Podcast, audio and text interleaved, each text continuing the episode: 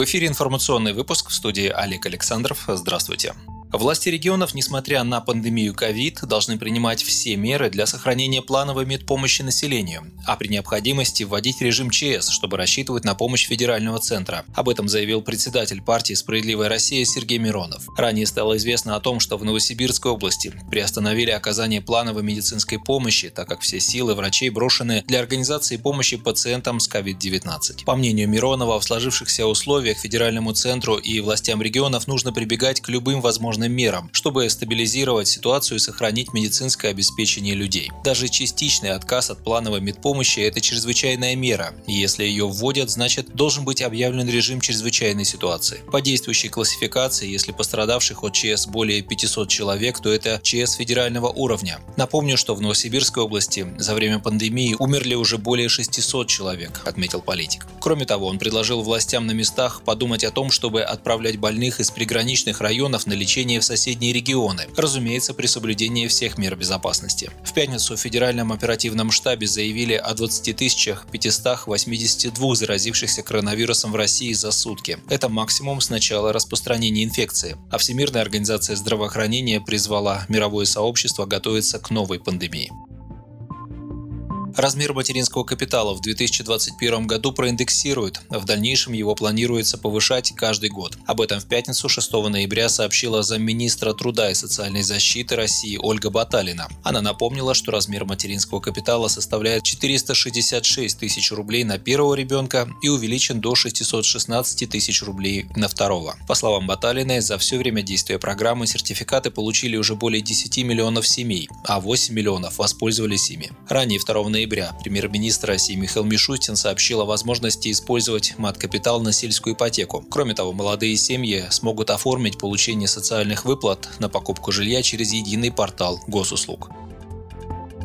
Высшая школа экономики предложила существенно поднять налоги на неинвестируемые личные доходы состоятельных граждан и неинвестируемые средства корпораций. Инициатива содержится в отзыве Школы экономики на проект федерального бюджета на следующий год и плановый период 2022-2023 годов. Речь идет о ставке налога 20-24% для доходов из лиц выше 12 миллионов и 24 миллионов рублей в год и о возвращении к ставке 24% или даже к 30% по налогу на прибыль, сейчас 20%, в сочетании с установлением эффективного инвестиционного вычета, отмечается в заключении Высшей школы экономики. Достигнутый налоговыми органами уровень контроля и современная внешнеэкономическая ситуация существенно ограничивают возможности бегства национального капитала и вывода денег за рубеж, поэтому повышение налогов не приведет к массовой миграции налогоплательщиков, считают экономисты. Напомним, в июне этого года фракция «Справедливой России» в Госдуме направила в правительство законопроекты о введении прогрессивной шкалы налогообложения и налоговых льготах для малоимущих. Сейчас в России единый налог на доходы физических лиц НДФЛ 13%. Справедливая Россия также предлагает компенсировать НДФЛ людям с доходом ниже прожиточного минимума. Справедливоросы предлагает оставить ставку НДФЛ 13% для граждан с доходами до 24 миллионов рублей в год. На доходы более 24 миллионов, но не более 100 миллионов рублей в год установить налог 15%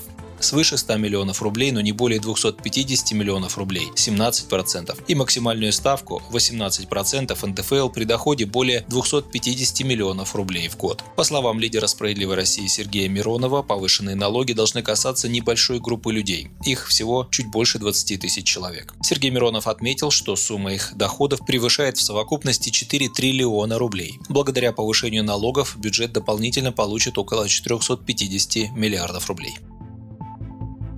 Более 4 миллионов 200 тысяч пособий назначили в России на детей от 3 до 7 лет. На эти цели перечислили 202 миллиарда рублей. Об этом в пятницу сообщила замминистра труда и социальной защиты России Ольга Баталина. В 2020 году размер выплаты составляет половину регионального прожиточного минимума на ребенка. В среднем это 5,5 тысяч рублей. Ежемесячные выплаты назначаются на каждого ребенка в возрасте от 3 до 7 лет включительно семьям, чей среднедушевой доход составляет менее прожиточного минимума. Для оформления оформления ежемесячной выплаты родителям достаточно подать заявление. Дополнительные сведения органов соцзащиты специалисты получают путем межведомственного взаимодействия.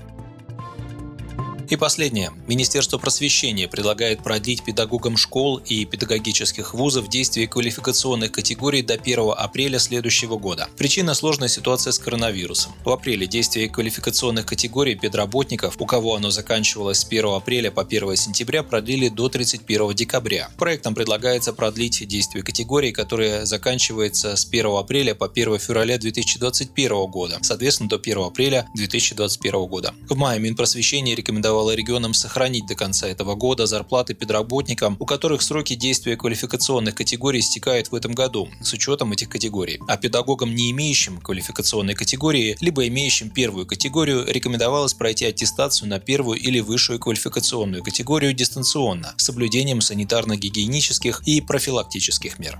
Вы слушали новости. Оставайтесь на Справедливом радио. Будьте в курсе событий.